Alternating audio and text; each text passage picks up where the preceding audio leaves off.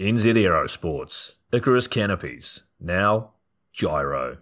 That's right, we've rebranded, and Gyro is our next generation. It honours our founder, as that's the name we knew him by, but Gyro also marks the start of a new chapter. And not to be biased, but it's going to be fucking epic. Long story short, we're more us than ever. So if you're new to the sport, or even a Sky God Ninja Turtle, welcome. I think our valiant leader Lucy, Gyro's daughter, says it best. And we still got that fuck your attitude. Rebrand! Woo! Rebrand woo indeed, Lucy. Anyway, head over to gyro.com for more info and get amongst your legends. I was 19, broke, unemployed, and sold my girlfriend's canopy for drug money. So I thought I better sew her a new one. What a sentence, and what a story. This describes the humble yet outrageous beginnings of NZ Aerosports, the home of Icarus Canopies, in the words of our founder himself. From getting a paratrooper toy from his mom, watching parachutes at the DZ as a six year old, jumping off the wharf with a parachute made from bed sheets, doing his first jump at 16, sewing his first canopy on a borrowed machine at 19, and starting to sell parachutes out of a garage in 1986, Paul Gyro Martin had an undying love for the sky. Our company started with one man with the wildest of spirits and a true blue sky dream a renegade. In the time that Gyro created and ran the Icarus Canopies brand until he passed away in 2017, he pushed everything he had to its limits. We miss him and we always will. Gyro is the next generation of NZ Aerosports. It honors our founder, of course, because it was the name we all knew him by, but Gyro the rebrand also marks the start of a new chapter, our next jump. Gyro is the space between sound and silence, art and science, chaos and calm. Gyro is a state of epic tranquility that transcends understanding. That moment in the door, in free fall, mid swoop, where nothing but the present exists. A perfect balance of euphoria and thrill. Gyro captures our passion for flying and our commitment to designing break the fucking rules canopies that deliver pilots pure, wild flight. Coming straight from the cockpit, it's another episode of Lunatic Fringe with the fucking pilot.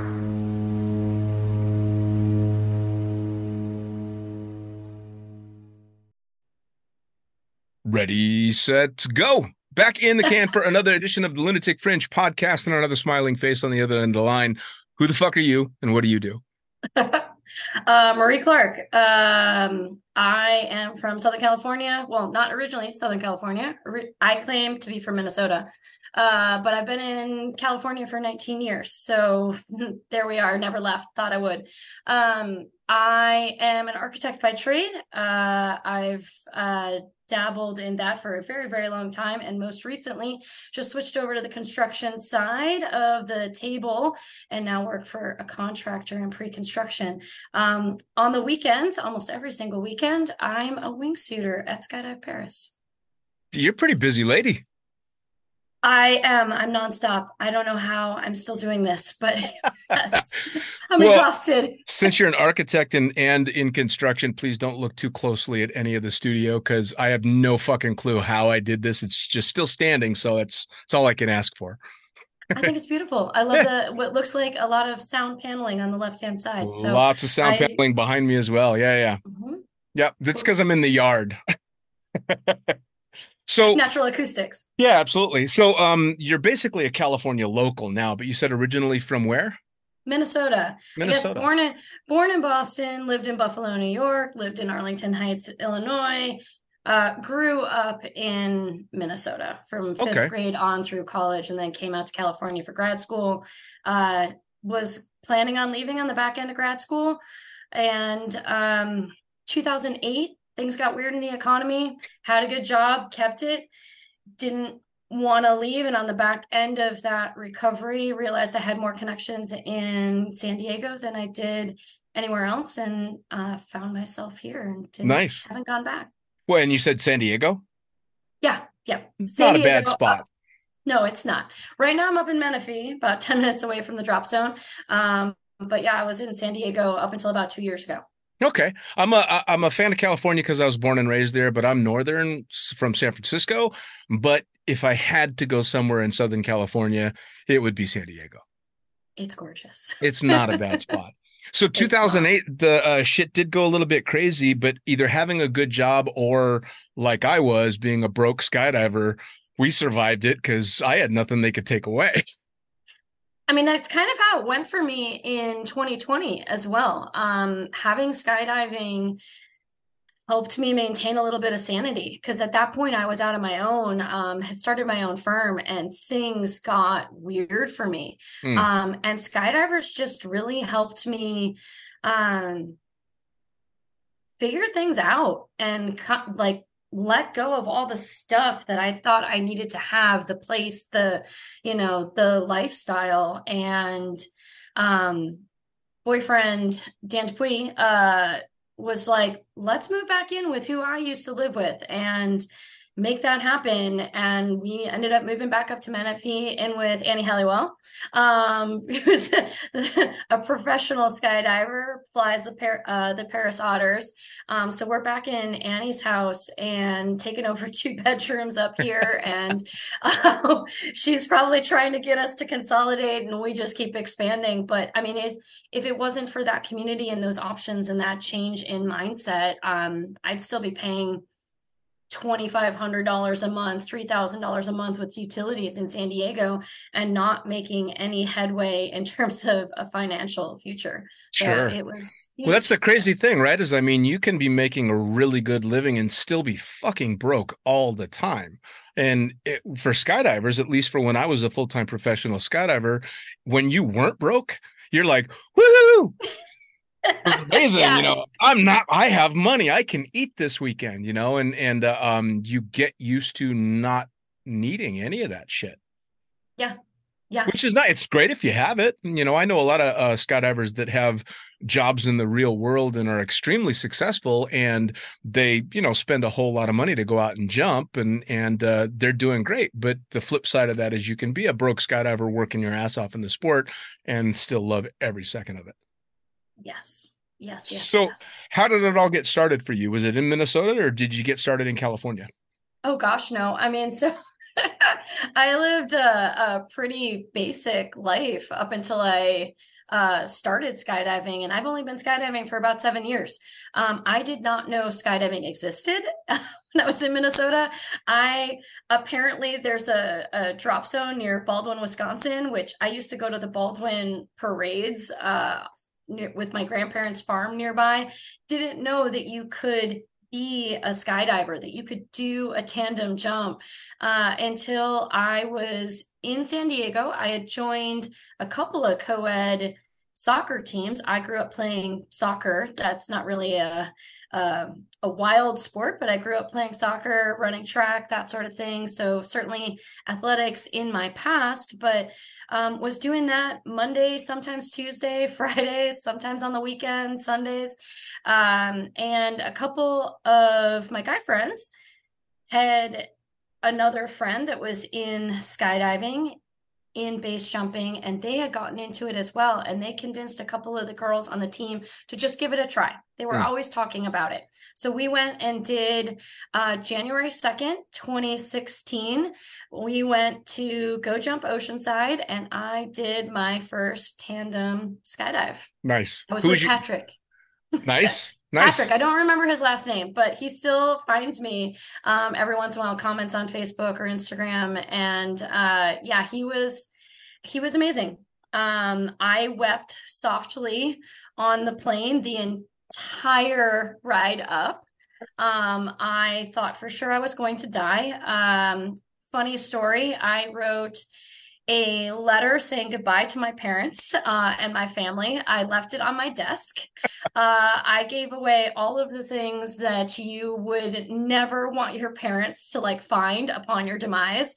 I gave them away to all of my friends the night before. They thought I was crazy that like it can't be that bad, Marie. Everybody does this. So, um, but I gave away all of the things that you wouldn't want your parents to find in your apartment. And I wrote this letter. Uh, I tried to like quick put together some beneficiaries. I'm sure it's not legal. It can't be a binding document. Right. Um, printed it, signed it, left it on my desk, and uh, was up all night. Um, but I decided that because at at that point, the year before, I had started my own company. So January fifth, uh, sorry, January seventh, twenty fifteen was the day that I went into business. I had started my own firm.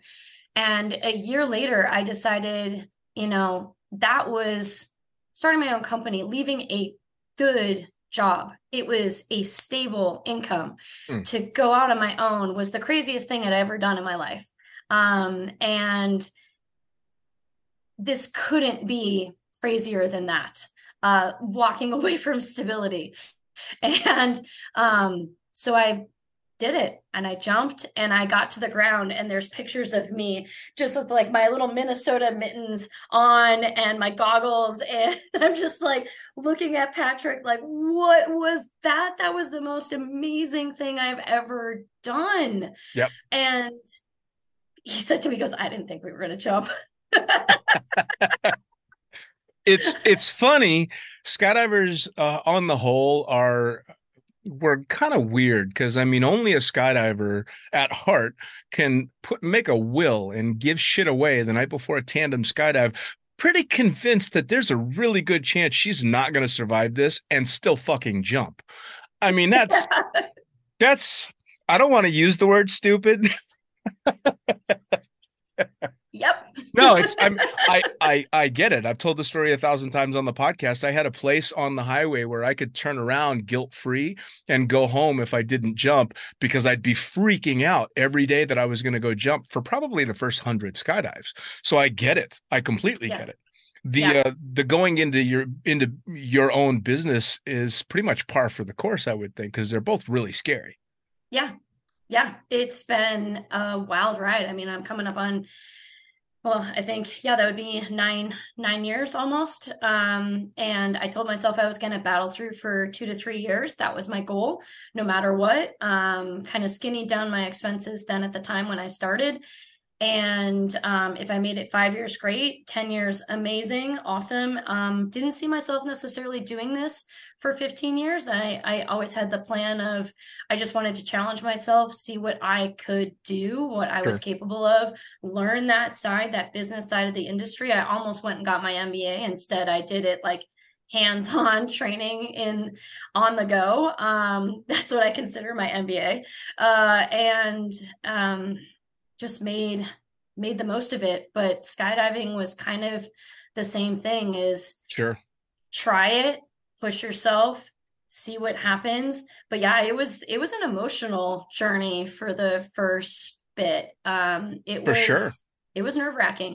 You know, it's funny that uh, um, I, I found in my career because I was a longtime tandem instructor that the ones that did the best were usually women and usually the ones scared shitless. For you guys, just kind of cope with it better, especially than some big beefy guy that's trying to be macho the whole time. That fucking guy's gonna melt down. There's no way he's getting out of this without having some kind of a breakdown but for someone like you that's like all right i'm freaking out but i'm going to do this anyway you've already come to grips with what's going on so you handle it so much better always Yeah, I was I mean hands down to my instructors. So I went to uh, Skydive Perris and learned to skydive there, and um, they've been stuck with me ever since. but uh, they, um, they, the instructors were amazing. Um, they latched onto the fact that I was not going to be a huck it, fuck it type of learner. Um, I wasn't going to just feel it out. I very much needed to talk to them believe in them being there for me and like this whole trust thing that did not come easy for me um that they were going to set me up for success. Um, mm. So I cried a lot with them too. Um, but some of my instructors were great. I remember that I think it was, uh, I mean, level four, it was out of the Skyvan. Um, my first Skyvan exit was a level four. Um, and Mike Hoyt was my instructor. I remember that. And oh, I overthought that exit so hard. Uh, we tumbled out of that Skyvan. It took, he was super patient. I was just up, down, stop, up, down, stop up down stop like i could not i could not back out backwards yeah yep. and he we tumbled and i was trying to fix it and he got to the the ground and i was just like i was defeated i was just like i i fucked that up i was trying to fix it and i couldn't fix it and he i now with my own with an affi uh license i now get it what he was doing. He was he goes he looks at me and goes no you were fixing it. Um, i needed you to fix it my way. Um, and that makes sense to me now as an instructor. I was trying to roll away from him and he needs me. He's trying to roll me back towards him. Um, but there was that. I mean i failed myself on my level three. Mm. i failed myself. Um, I, I mean if that's smart though right? If you don't think you're ready to move on don't move on. And a lot of yeah. jumpers would or a lot of students would never do that because they're first off they're embarrassed that they may have failed and they're intimidated that they're gonna oh I'm, i don't know if i'm ready for this next bit. That's it's smart of you to do that because that's what makes a successful student at the end of the day. Yeah. Yeah. They, they were they were a joy they were a treat. Uh mike king was my instructor on the up and down one he's like uh he was a lot bigger than me he's like all right i'm gonna need you to like work hard and you need to save me. Like, I don't want to lose my job today. So I'm going to need you to like make this jump happen. And I'm just staring at him like, uh, what do you, what do you, what do you mean? And yeah. he's like, just kidding. It'll be fine. Just have fun. And so it, they were, it was, it was a treat and they've supported me ever since. They well, that's the mark of a, that's the mark of a great instructor is somebody that's able to figure out what their student needs and then cater their style to them and keep it playful, right? Yeah, absolutely. That's the, that's the big thing. I always found that uh, um, when you said stuff that people didn't expect, you know, you'd have a student, tandem student that would come out. So we couldn't actually die, could we? And you look them right in the eyes and go, oh, absolutely we could, but we're going to have a blast doing it. And great last 60 seconds. it's so disarms them. They're like, oh okay well clearly this guy doesn't want to fucking die so you know but it's that it's that kind of stuff and him doing that what a great way to approach it yeah i mean that the the big thing that i've you know i i don't necessarily i used to talk a lot about it and i don't talk as much about it because i think some people thought that i was too focused on it um i don't necessarily think that but i it is definitely a part of my coaching style is is psychology mm. if you aren't able to read people uh, communicate with them, change up your game plan completely and totally um, for one particular person or a group of people. Uh, I think in part that's been a, a, portion of why I've been successful in hmm. coaching mm. and doing events is that um, I believe in the psychological aspect of what we're all here for sure um and that that piece it's not just about skill sure it's you get skill based on psychology. You develop based on what you can take in and how you take it in. Of course. And a team flies in wingsuiting, a team or a sunset big way flies together well as a result not only of the skill of who's in it, but the mindset of what everybody has to come together and work towards. Sure. And that is what makes it work. Oh yeah. Well, I mean, the the mark of a good instructor is either being able to cater their style to the student or know when you need to pass that student on to an instructor that can give them the style that they need. I've seen instructors that take it very personally if they don't vibe with a student or if a student wants to jump with someone else. And I never thought that there was anything personal with that. They just have a better rapport with another instructor. It's nothing personal. They just have a way of explaining it to someone better. Or maybe I have a, a way of explaining it better to someone else. But that was always the funnest part. And probably one of the reasons that I enjoyed tandems so very, very much was you got to play 20 minute psychologist from you know the time you shake hands hello to the time that you have to get them to trust you enough to leave an airplane you got about 20 minutes to vibe with that person which is fucking crazy when you think about it who does That's that one hell of an elevator pitch. That Yeah, like man. not only like are you like are you just chatting away? I'm gonna I'm gonna save your life. I'm I used to be. The first drop zone that I uh, worked at, the busy drop zone was Skydive Las Vegas. And I'd say probably 40% of our business were Japanese tourists that didn't speak English. And I was always fucking floored that anyone would go to another country, not speak the language, and let someone throw them out of an airplane. What? No. No, no. And this is also back when it was the Flyboys era and skydivers were just scrubby and we were all kind of dirtbag, grimy. You know, the dirtier your rig was, the better a skydiver you must have been. I mean, and that's hard to trust. That's hard Yeah. to trust for most people. it really is. So you do your first jump in San Diego, then you go through training in Perris Valley, which by the way was my first ever turbine drop zone. Um Okay. Hell of a spot. Um when did you know shit, I'm I'm proper hooked. I want to get into much more of this, not just jumping, but maybe teaching and all that stuff. Well, teaching I definitely put off for quite a while. Um, there were a lot of people that kept encouraging me, encouraging me to uh, get after those ratings, and I my response was never that I didn't want them. It's that I didn't want to be uncurrent and have them. I don't need the ratings, uh, and that is something that is still true to this day. I don't I, any of the ratings that I have. I don't I don't need and that took some time to kind of let that go but I, if i wanted them i could push myself to get them Mm. but i knew that i wanted to be able to use them so Sure. i am actually a newer affi in terms of working at the school because i finally came to a point when i i wanted a new challenge I wanted to uh, start giving back a little bit earlier on in people's skydiving career um, because it was so significant on what those instructors gave to me Hmm. that uh, set me on this path. And um, but yeah, initially I did not I did not have an interest necessarily in the early coach ratings. I got my coach rating because I I ended up in wingsuiting that's an an interesting aspect. I I really liked skydiving. I liked it. Um I was not necessarily interested in wingsuiting. I told a lot of people when I first started that wingsuiting was for crazy people.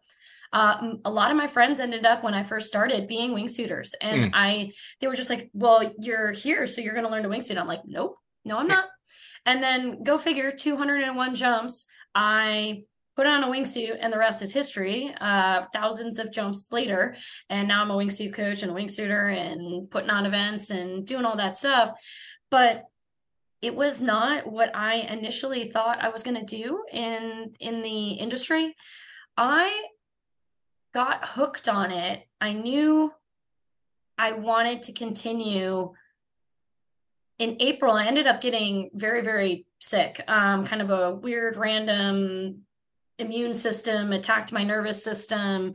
Guillain-Barré. Uh, yeah i lost feeling to both my arms and both my legs in the course of like four days Oh, um yeah it was it was wild i had no no idea what was going on the most excruciating pain um i could comprehend uh that like i was i was barely walking. I mean like shuffled myself into the hospital and i was like i i don't know what's wrong. I mean you picture your arms and legs like when you when your arm falls asleep or your leg falls asleep that's what it felt like but just all over my body like it was just burning.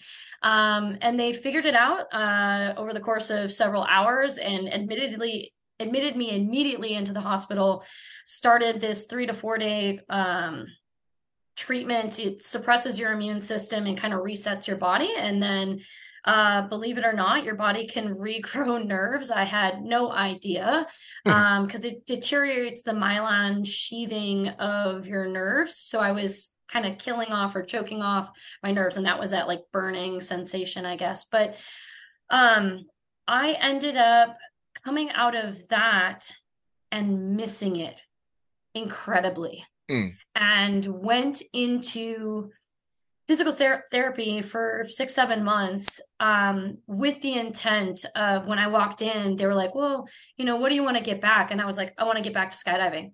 And thankfully that physical therapy group was like okay well what does that mean? Like what do you do? Because it's not something that the outside world really understands in terms of like what do you physically need to be able to do? And i had uh, you know, I asked a rigger and they're like, it's 22 pounds of force potentially in terms of your cutaway handles. And so that we were working on certain exercises to get me that back. Mm. And, you know, I got to run out my landing. So, like, working on that agility and working on the hand strength, um, a lot of that. And um, physical therapy was great. Mm. Uh, thankfully, also, skydiving community came back for me in a way that, I mean, six seven months on uh narcotics because uh, like i said the pain was pretty crazy. So i was on some low grade narcotics and then something got messed up in my prescription and i ended up getting cut off cold turkey. I was supposed to get Ooh. weaned off of it and got cut off of it cold turkey and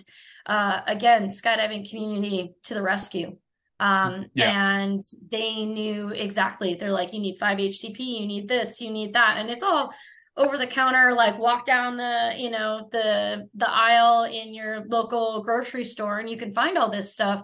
For all the natural the natural things that i needed to kind of boost serotonin levels and just that they also created space for me to like some days were good some days were bad. Oh, yeah. and that was the way it was and got back into skydiving and they got me recurrent and picked up the pieces and at that point it was it was a no-brainer i was i was Sure. in skydiving for It's funny. Uh, it's funny that skydivers tend to learn so much about physical therapy and and uh, medical stuff, and especially emergency medical stuff. yeah yeah they're It's- like we got you Oh, it's hilarious. It really is. And and I mean, I've had the same thing. Uh, um, I've had so many surgeries and injuries over the years that I've been put on, you know, narcotics so many times for uh, for long recoveries and long surgeries. But you know yourself, all right, it's this is it. And I would tell everybody, look, my drugs are about to run out, so I'm going to be a prick for about a week, and then it'll get Yeah. back to normal. And but it's horrible, right? And so having a support group, especially uh, a community like skydiving that'll all just go, yep, we're good. We can handle it. No problem. By the way, try this, this, and this. And it's amazing because they really do help. yeah it- i mean support like no other and not to say that my outside non-skydiving you know community of friends wasn't a support i mean it was it was like a you know it took a a community to raise one person and get the, their life back together. Because i had friends from all over uh, you know sending me food hanging out with me just watching tv while i was recovering. Um, you know family obviously huge part in that. And their kind of medical background just helping explain what was going on and what was the long-term journey. Because I, I also got some misinformation out there um, as well. And you know family and friends kind of keeping me grounded and on the path and not giving up and Sure. Yeah. Now, sp- speaking of family, uh, you said after, well, before your first jump, you made out a, a letter to your family. Did you laugh first off when you walked back in the house and saw the letter again? Because you're Well, there. yeah, my family is a, they don't love that I skydive. It's very nerve wracking to them, my poor mom. Um, this is not in their wheelhouse of activities. Um, so I think it's it's still probably hard for them to understand why I do this. Sure. Um, eventually they'll listen to this podcast and it'll maybe help them a little bit. Um, but uh, they they so I I posted about my tandem skydive and they got real nervous, but they're like, "Okay, um great, like you did it." Like and and then I kind of noticed that like they never talked about it again and I think also part of this is they didn't necessarily know that you could learn to skydive like I could. Sure. And so what was interesting is then months later, so like after Guillain Barre, after the recovery, after recurrency, and then I get like my, I think it was my A license or my B license finally. Like I get, might have been my B license. I get, yeah, uh, I get back I post again online because I kind of managed what what was out there for the first little bit. But I was very excited about getting my B license Sure. and posted on Facebook. And my mom, I get a text message from my mom. She goes, So I take it you didn't just do that one jump. Oops. and, uh, and, and I was like, uh, no. Yeah. He's like, well, how many, how many have you done? And I'm like, uh, around, I think it was like around 70 at this point. She's like, so is this a thing? And I'm like, yeah, this is unfortunately how you're going to find out that this is a thing. Um, and, and they, they do, they talk to me about it. Like they're so excited about some of the events that I've got coming up. So they're, they're on board, but it's, it's not in their wheelhouse of things. Sure, to, of like, course. Well, it was the same same with mine. I mean, um, our generation of parents, this just was not the kind of thing that you did. You didn't go hug yourself out of an airplane and how can you make a living doing this and it's dangerous and blah blah blah blah blah. And mine did the same thing. They finally came around and they're like, well, fuck, this is just what he does now. And they stopped worrying about it. You know, it used to be I'd tell them after I had finished jumping, it's all good. And then they didn't even need that anymore. But they were relieved when I started flying planes for a living, up until I told them that it's so much more shit can go wrong with a plane than a rig. I'm like, you have no idea how much more trouble I'm in in the cockpit than I am if I jump out. Yeah. I mean, now I think about it, we're like, let me out, let me out. Yeah, yeah, absolutely. It was so much more dangerous to to become a pilot. But now, I mean, obviously, you you decide that you're going to continue to jump, but to take it as far as coach ratings and now your AFF and wingsuiting, I mean, that's that's not even in the same yard as the wheelhouse. Holy shit! Yeah it's it's been it a lot of it has to do with the the community that I ended up with uh, or ended up in. Um skydive perris is is a mecca of sorts. Um it it's just a lot of top players in the Mm. industry and and that was true in wingsuiting as well. So when i did put on the wingsuit and and fell in love with it and i was generally decent at it. Um, obviously, a lot that I had to work on, but generally pretty dang good at it, and and fell in love with that. Um, but it was a weird time because it was it was tough to be a new wingsuiter. Um, it like suits were kind of changing at that time as well. So 2017, 2018 suits were becoming bigger and everybody was getting excited about it and more power. And you come into the into the community and you're just this little tiny baby bird and everybody wants to try their new big suit and like well what do i do? I, I can't keep i can't keep up. Um you know you're it's like the the school playground philosophy. Like you want to play with the big the big kids in the in the neighborhood. And i was just this like small little small little thing. And i'm only five foot two so i certainly don't have weight and size working to my advantage either in this wingsuit. And and i ended up kind of wanting to take the little small birds Mm, and do fun things with us. I was like, okay, well, we don't we don't need to fly with those people. Like that's fine. um, we're gonna go do our own thing. And so I just started collecting little baby birds uh, that wanted to fly with me, and we had our own fun. And uh, as a result of that, I mean, I think it was uh, it was a wingsuit rally that was happening at Skydive Perris, and I think there there was an underestimation of how many small suits were going to show up to this. And so there were a lot of big suits, and then there was a handful of small suits. And I ended up, uh, my first day organizing was at that event. that's very Um, cool. Because it was, I was told, like, oh, well, we don't really, maybe we don't have an organizer for you today. And then more small suits showed up, and I was like, uh, I'll, I'll go fly with them. Like, and then, uh, put together things, and it was sink or swim that day. Sure. and I've been getting hit ever since. That's really cool though. I mean, and and skydiving offers those kind of um opportunities uh to people that just kind of happen to be in the right place with the right or close to the right skill set and the willingness to go play, right? Yeah, and it was and it was great because the, even still the mentors of that day like were, were giving me feedback.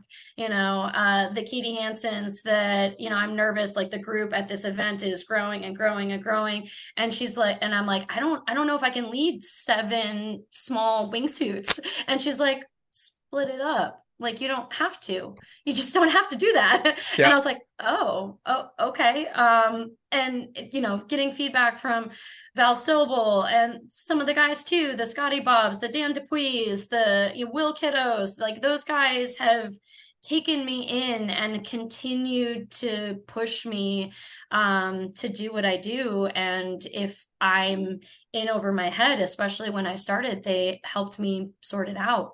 Which is awesome. Well, I mean, you get somebody like Katie who is known for saying it exactly how it is and, Oh, and a very straight shooter. It's great to have that though, right? I mean, especially in a place like Perris and Perris I think now is the same as it was back when I started jumping there. It's a place where you get to go meet, then jump with, then become friends with your heroes in the sport. It's fucking cool as hell. Yes. And and that I remember a squirrel came out with an ATC video. Um it was their first ATC and I was getting into the ATC and so they interviewed me flying it and the little tagline that they put on there was like no knows knows more pros than you. And I was like, oh, "No, that's so pretentious. Like, oh my gosh, like I'm such an ass." Um and and a lot of the people in the community were like, "If you don't realize it by now that you do, like you're I like, had uh, you're, you're surrounded by that. I had a, a high end um, wingsuit pilot actually, but a very well known jumper. Uh, I had interviewed for a, a, a column for Blue Skies magazine, and uh, at some point he called me a name dropper, which normally would be a bit of an insult. And then I thought about it, and I'm like, yeah, because I know a lot of really fucking cool people. Uh, and and ever since then, my my running joke has been the coolest thing is about me is the people I know. oh, for sure. I mean, that's at this point, that is that is what I am, what I am as a result of all of the amazing people that Oh, yeah. have I've met and have supported me and pushed Well, me and taught me. and once you get to know all these people unless you just don't use people's names it's impossible to not be a name dropper because i just know so many fucking cool people in the sport and it's not that i'm trying to drop names these are just the people that i know that have done these things and it's incredible Yeah, speaking of yeah. wingsuiting uh, have you been keeping up with the uh the wingsuit league in china I have. I've got a couple friends over there. It's, Oh, me that's too. that's wild and crazy. And I don't know how you hit a target with your head, but that I mean that precision is amazing. Yeah. the fact that they're going for different colored rings i've got a i've got a few friends over there as well i just had danny roman on the podcast he's actually his episode will come out next week i think and he's never done the target thing before so danny roman the guy that literally l- flew below his landing altitude and then landed back there he's nervous about hitting a target yeah. And then i'm i'm watching video of nick scalabrino that's you know showing video of him hitting the the 50 ring on the target it's just insane Yeah, I mean the precision is is wild. Yeah. Um yeah. So Yeah. you see somebody like uh, uh, Jenna Gigi out there doing it. Does that make you want to start heading in that direction? Oof. Base jumping. Oh. um You never. I- You said you'd never wingsuit, so I know, I know. Um, there's a, a so it's it's a little part of it is is mental and emotional. Um, I'm sure I have the skill level to be able to do it. Mm. Um, I do appreciate that I am fairly vocal that I have zero zero base jumps, zero. Mm. yep. Haven't even too. done the bridge. Me neither. Um, yeah, and I think that it's okay for people like me to remind other people that are coming up in the industry that you don't have to, because certainly some of the people that I've taught over the last however many years are like, oh well, I'm gonna I'm gonna go base jump, and a handful of them have said, uh, because, and I'm like, oh okay, like is this something you've always wanted to do? And they're like, oh no, I just I feel like I sh- I should, and I'm like, you don't have to. Nope. Like if it's if it's not drawing you to that avenue of the sport, you are nothing less in this portion of the sport.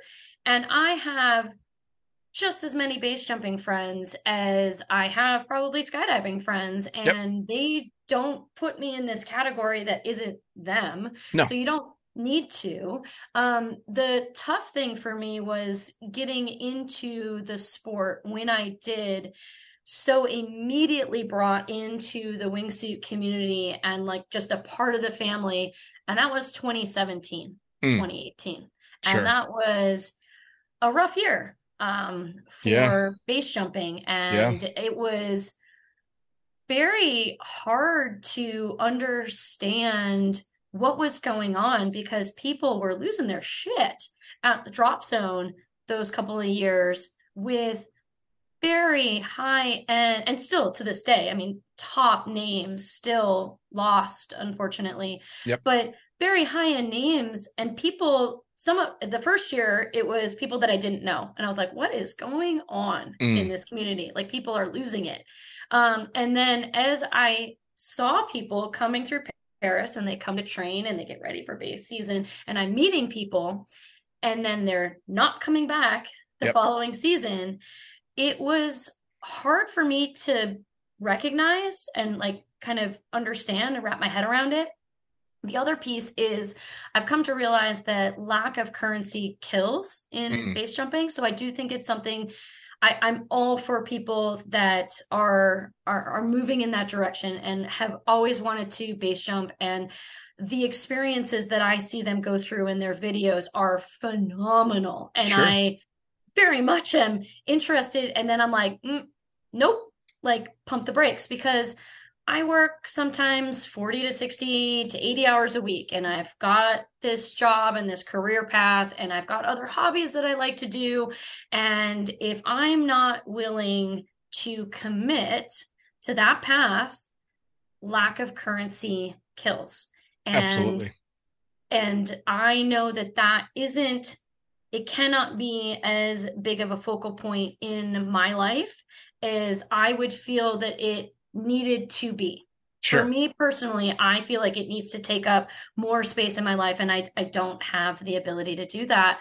And as such, I'm also completely happy with where I'm at and the skills that I'm developing, and the fact that I can understand enough about it uh, the skills, the glide ratios, the power, the energy retention that I think my place in the community can be when you want to your progression is you want to wingsuit base okay let's learn how to fly this wingsuit because Sure. i want you to come back the following season Sure. um, and not to say that I present myself as a base wingsuit coach. I very much do not. I will recommend you several other mentors.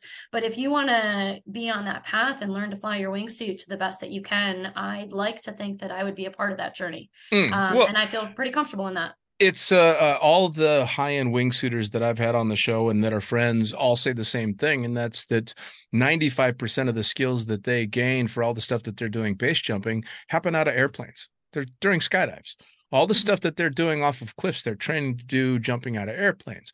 Uh, again, Danny Roman, who I just had on, he's like 95% of the shit that I do, I'm jumping out of airplanes and then I take it to the cliffs. And currency is a huge thing. And it's um I, I it's not a rare thing. I think all jumpers know that currency is incredibly important but when somebody gets so attracted to something like wingsuit base i think people um turn a blind eye to their own currency in the desire to chase after something and that's not say no to the jump and there's always Yeah. next year you know i mean short fuse. yeah, absolutely. I had to turn down a jump uh last year as a matter of fact. I was at base camp for Skydive Everest um helping them doing ground crew stuff and I'd been down uh a post surgery and they offered me a slot to go jump. A once in a lifetime slot and I had to turn it down cuz I wasn't current. They're like how current are you and I'm like I Not. can't I, I I fucking can't do it. I want to so bad, but it's important to be able to do that and to know, hey, no, I'm not at that Yeah. point. Yeah. And like like I said, it, it's just finding a place for that in in my everything else that I want to do. Like I want to I want to work on my my pro rating and I just keep dabbling in it and not totally committing to it and and that's that's what I want. I wanted my AFFI 2 years ago. That's what I got and you know, I don't need one more thing at this point in time. Um, you know, there's a few canopy pilots, mostly the crew dogs, uh, that are over at Skydive Elsinore. They taught me, uh, they got me into crew, and I'm also in love with that. So that's my new love. I mean, that's the wild thing is like I can there's plenty of ways that I can get hurt in this sport and I don't need Yeah. to throw myself off a cliff. I can go get myself wrapped in a bunch of a nylon doing crew. Um but like those guys I I trust and I trust the the other progression that I'm on there and the path and you know when they come to me and tell me that my canopy skills are top notch and you know, maybe then I'll consider landing in a little P spot uh, doing a base jump. But really, I think it's going to come down to, unfortunately, when I say it, terminal cancer, and then maybe I consider it because then I got nothing to lose. Um, but it's really, it's just, it's not on my mind. Um, there's just so much else in this sport, Oh yeah. um, and that I've got going on in my life that, like, I, I'm, I'm still on cloud nine doing all that stuff. So now balancing a full-time career, I mean, you're talking 40, 60 hours a week, which is just an insane schedule anyway. And then every weekend out at the drop zone, AFF, wingsuit coaching and all that stuff. You, I think you told me pre-podcast you're sitting in your boyfriend's gamer room in his gamer chair. Clearly you guys have got other things that you do, but holy shit, you're so busy. Do you ever just go, all right, fuck. I need a break. Oh, I melt down. I melt down every once in a while. Um, people have gotten kind of used to that, and then I, um, I just kind of take a pause. Um, I I went on a week and a half vacation with Dan to Greece, and Nice. I needed that. I very much needed that at that point in time.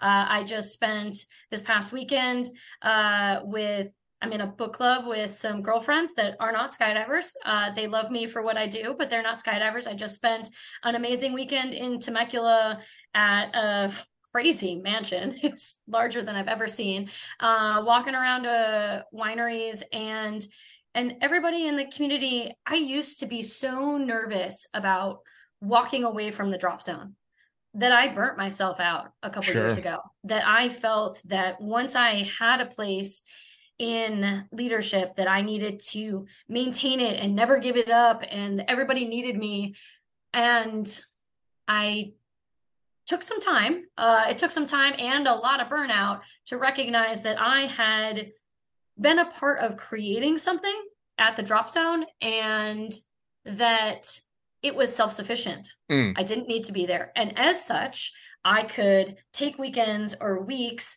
away. I could go get my AFFI. I could go do crew. I could go compete in nationals in crew.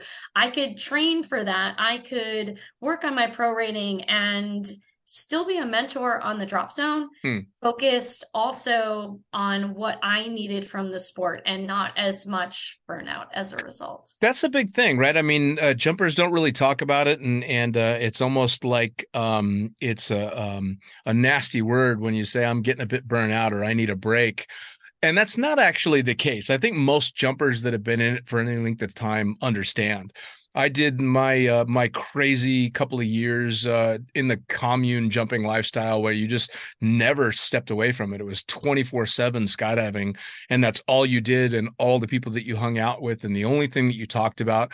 I remember i went to dinner with a, a group of skydivers once and made the suggestion all right let's see if we can make it through dinner without uh, talking about skydiving. And they're all like fuck off yeah. every yeah. one of them You which was hilarious. No can't do it. There's no way.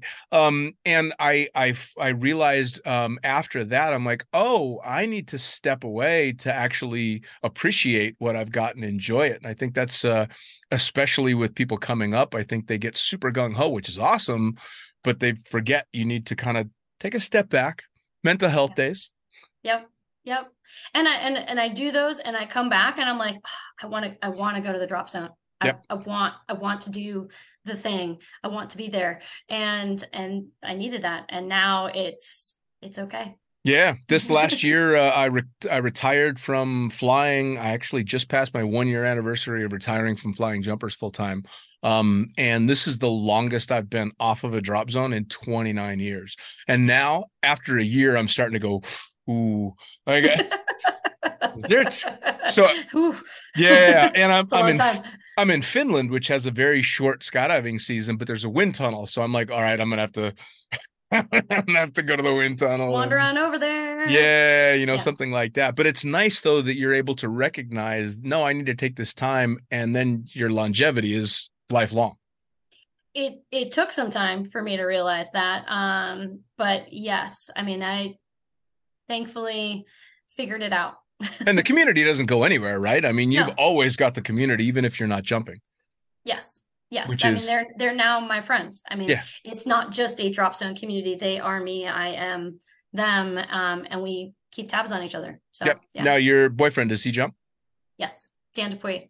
Uh, Oh, well, there you go. Yeah. Okay. yeah. So yeah, he's So- he's he's done one or two. He's okay. Yeah, you know. I made you spit that out. Yeah, fair enough. Fair enough. Yeah, So no, what's- he's, he's very good at what he does. So What's the what's the future look like for you? What's uh, long term? Have you thought about uh, what's next in skydiving? Is there a um a big picture, or is it just a year at a time, season at a time type of thing? it's it's both. Um, so I'm sure a little bit of this we'll get into the talking about the the upcoming events and stuff like that that we've got going on. But um, it's it's I want to push wingsuiting uh, and records and events. Uh, I've got a few of those that I'm focused on um, with some people, and I I want to keep playing that through. Uh, I've also got, I want to get back to some of my wingsuiting goals um, and being a little bit more proficient myself. Um, so I'm taking some trips to uh, focus on me Nice. and um, getting better at canopy. I mean, canopy still is my thing that I I would consider to be not my best skill in the industry, and it very much should be because it's what saves your life. Hmm. Uh, and so I want to continue to do the crew aspect and working on canopy there. And my ultimate goal, what I think would be just amazing, would be to combine a lot of that together. And I want to get my pro rating, and I want to do a wingsuit flyby on a flag video feed of me doing that into a stadium with pyro. That's what I want.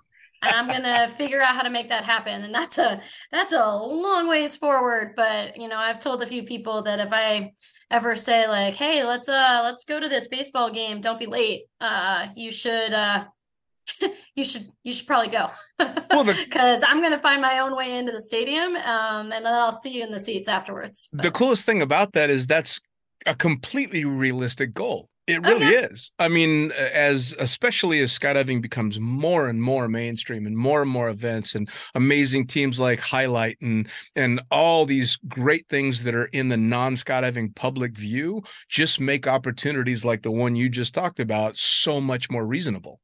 Yeah.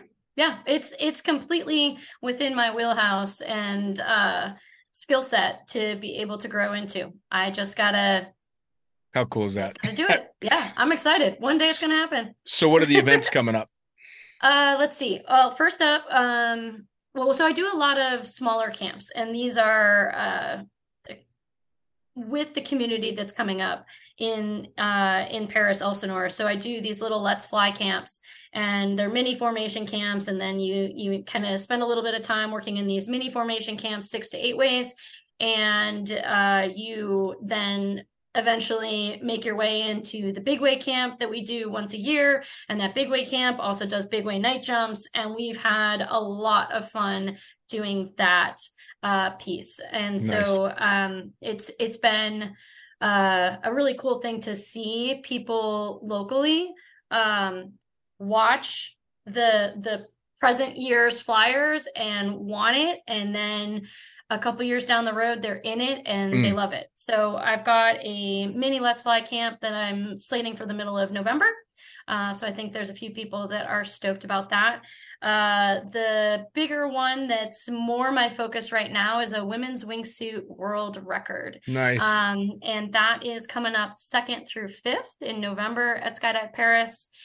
And the big thing with that is it flat formations. And flat formations really aren't the jam anymore in wingsuiting. I mean, there's a lot of people that love them, but not a lot of people work hard on flying flat. Mm. And as such, it's tough to find enough people that are willing to commit to working on that skill set and doing it well. And the wingsuit, the women's wingsuit world record, we're going for 20, a 20 way. Um, and that is not the world record for wingsuiting.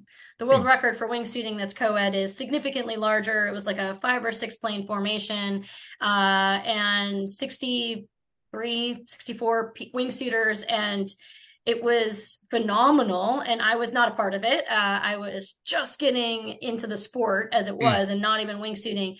Um, and since then, there hasn't been a lot, there's been some record wingsuit records, but they've been a little bit smaller. And my hope is I- I've invited a group of women, um, since there isn't a record, a group of rad women to come out. We're gonna hopefully crank out a 20 way world record for women, and then we're gonna play around with how do we create new wingsuit records. That's my Mm. goal. And I think I've got a really great group of women coming out towards that and uh, also a great group of men supporting it uh, dan dupuy and will kiddo are flying camera for us we've got a third um, as well that's probably going to be on the assist when we start playing around with vertical formations and records and it's it's been a lot of fun you know melissa nelson is like you let me know when you start getting that footage and what you want to do. We're going to talk and we're going to present it and we're going to make this happen. Um you know amy chmelecki is like yes uh, i was on a r- women's record just discussion multidiscipline. And she's like yeah i get it like not a, hu- a lot of interest but if you can figure out how to change the industry let's go um, Yeah. make it happen. And so there's that and then squirrel wingsuits that supports me always um you know been chatting with them a little bit about it like how do we make this happen? How do we how do we flip that grid? Um what can you do about that? And so it's been great to have a bunch of mentors but it's it's to be this fantastic group of women um working together uh figuring it out um and seeing what we can come up with and Sure. trying to push the limits into new territory because at that point my ultimate goal for wingsuiting would be this uh, if we can get a vertical formation record option on the palette i want to take the flat v and i want to do a multi-point formation where it's a flat v to then an inverted v where you've got some people that flip down into backfly slots and some people that flip up into vertical slots and that's my that's my ultimate goal. I don't know i'll retire on the back end of that if i can figure out how to get multi-point flat and vertical formations into a record uh mission complete but you know, long, s- long journey something tells me if you get that, you're just going to have another goal you're going to put out in front of yourself.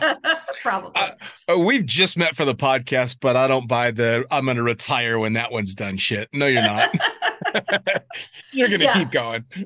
Yeah so i'm really yeah i'm really excited about that The amazing potential. thing is there there's so much potential always for the next thing and the next thing and the next thing in the sport. I mean, I think there's been 20 times in the 29 years I've been in the sport that people are like this is it. We can't do anymore. This is the plateau. And then somebody fucking does more and then Yeah. more and then more and then more. And and I think halfway through my time in the sport, I went, oh no, no, no, there's no limit. It's just gonna keep going. Parachutes there's keep getting smaller, everybody's going faster, shit's getting cooler. It's ridiculous. Yeah, I mean, wingsuits are constantly changing. So, Yep. and the canopies that we fly in order to keep us safe. So, yeah, that's that's a that's a thing. Yep. Um, and then yeah, the last one that I've got coming up is She Flocks, and I'm working on that with uh Jessica Burrows. and we it's our third year that we're doing She Flocks. So we did it in 2019 was the inaugural year. Uh, skip 2020. 2020 was what 2020 was. Uh, Indeed. came back 2021 came back did it again um totally different ball game we were still battling it out with covid um hands down. To the guys that supported us stepped in because we had uh coaches that were getting covid and flyers that were getting covid and it was chaos for a hot second there and we were just running running full full bore. Um but we made that one happen and then we're really excited about 2023 so it's an all women's um you know we've got six six to eight uh, female coaches, wingsuit coaches that come in, fly base, give expertise. Um, and then we're doing six to eight way groups all uh, for a three day event in December at Perris. It's called She Flocks, if I didn't mention that. Um, then we've got guys flying camera, um, helping us out, getting us uh, debriefable footage. And the significance of events like that is just giving space and uh, focus on the women in the industry. Mm. Not to say that we need women's groups, but to the analogy that I mentioned at the beginning, you know, I was I was kind of a tom tomboy like you know i chased the guys around and wanted to keep up with my my male cousins who were just the most amazing people um, that i knew they were just doing all sorts of cool stuff and you know my friends as well i you know you just want to keep up and it's hard to then get focus and uh, develop sometimes. And so we see the benefit of this when in 2019, the stats in USPA were 13% women in the industry. We're now at 2021 stat up to 14%, but that's not a lot. And when you think about women trying to find a place and develop and grow and be a focus, uh, something like She Flocks can hopefully have a stronghold and grow. And then all these women show up. The intent is women come in, have an amazing weekend, learn some new skills, talk to coaches that are doing this out there in the industry, you know, on par with where the industry is going if not exceeding and excelling in it. Sure. And they take that energy and that expertise and that knowledge and they go back to their smaller communities. And they're the ones that can be a torch and mentor other people. They can be what I was. And even if it starts small, find your little baby birds and um, take them Sure. in and let them grow. Not everybody can fly a good base. Not everybody can. Agreed. Agreed. Yeah. You know, it's funny that you say uh, um, USPA only calls 14% female, but I can think of so many high profile names in the sport that are women. So, yeah, Yeah. 14% is not a large percentage, but out of that percentage, how many are fucking badasses?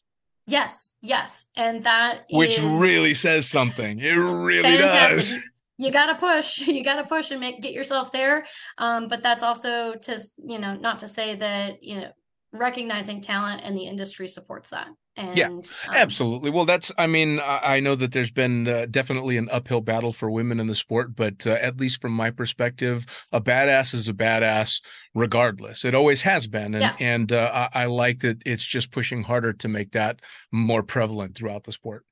Yeah. Oh, for sure, for sure. So, It's how do so people Fantastic. how do people find you on social media? How do they come get coaching from you? There's a somebody from the beginner skydiving forum right now is listening that hasn't got a single jump and they want you to be their AFF instructor. How do they find you to come jump?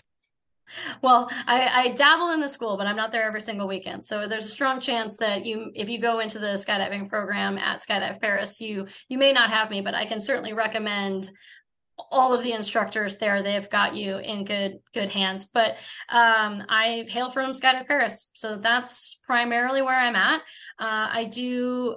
I am on Facebook, so Marie Clark on Facebook, and then Marie J Clark on Instagram. Um, you can message me. I'm pretty good at messages. Good. uh, and keeping up on the DMs. But uh, let me know when you're coming into town. Uh, the tough thing is, is yeah, I I'm there on the weekends, so I'm not a I'm not your weekday coach. I don't have Uh, I've got vacation time just like everybody else that works a Monday through Friday job, and I probably don't want to start spending those days on doing wingsuit coaching. So you got to find me on the weekends and we book it up and we go from there. But I, I absolutely love what I do. So Awesome. Facebook, Instagram, and that's where I'm at. Well, Marie, I'll tell you what, I cannot thank you enough for taking the time to sit down and have a talk with me. I know you're you're sipping your coffee for the day. Um, but between that and everything that you've got going on, it's been a pleasure hearing about what's going on and it's going to be very fun to see what comes next, including the record attempts and all that stuff. So thank you so much. No, thank you. It's been a blast. Best morning ever. you, t- you take care, Marie. Okay, sounds good. Bye. Well, there you have it. Another episode of the Lunatic Fringe podcast brought to you as always by, well, wait, not as always, actually. Brought to you now by Jyro. Formerly known as NZ Aerosports, you'll head to jyro.com for their next level line of canopies. By Pussyfoot, the Extreme Sports Collective. Head over to pussyfoot.com to check it out. By Summit Parachute Systems, check out summitparachutesystems.com to talk to Jarrett Martin and the gang about kick ass pilot rigs, rigging courses, and more. By Flyaway Indoor Skydiving, go to flyawaytn.com and check out all the cutting edge stuff to come. By Pure Spectrum CBD, head to purespectrumcbd.com to check out their wide range of CBD products. And as for us, head to the lunaticfringepodcast.com to listen to any of the hundreds of episodes currently available. Hit the link for our YouTube channel, pick up your copy of the Lunatic Fringe book or The Accidental Stripper, and get a sneak peek at upcoming guests. Once again, thanks for listening. We'll see you next time.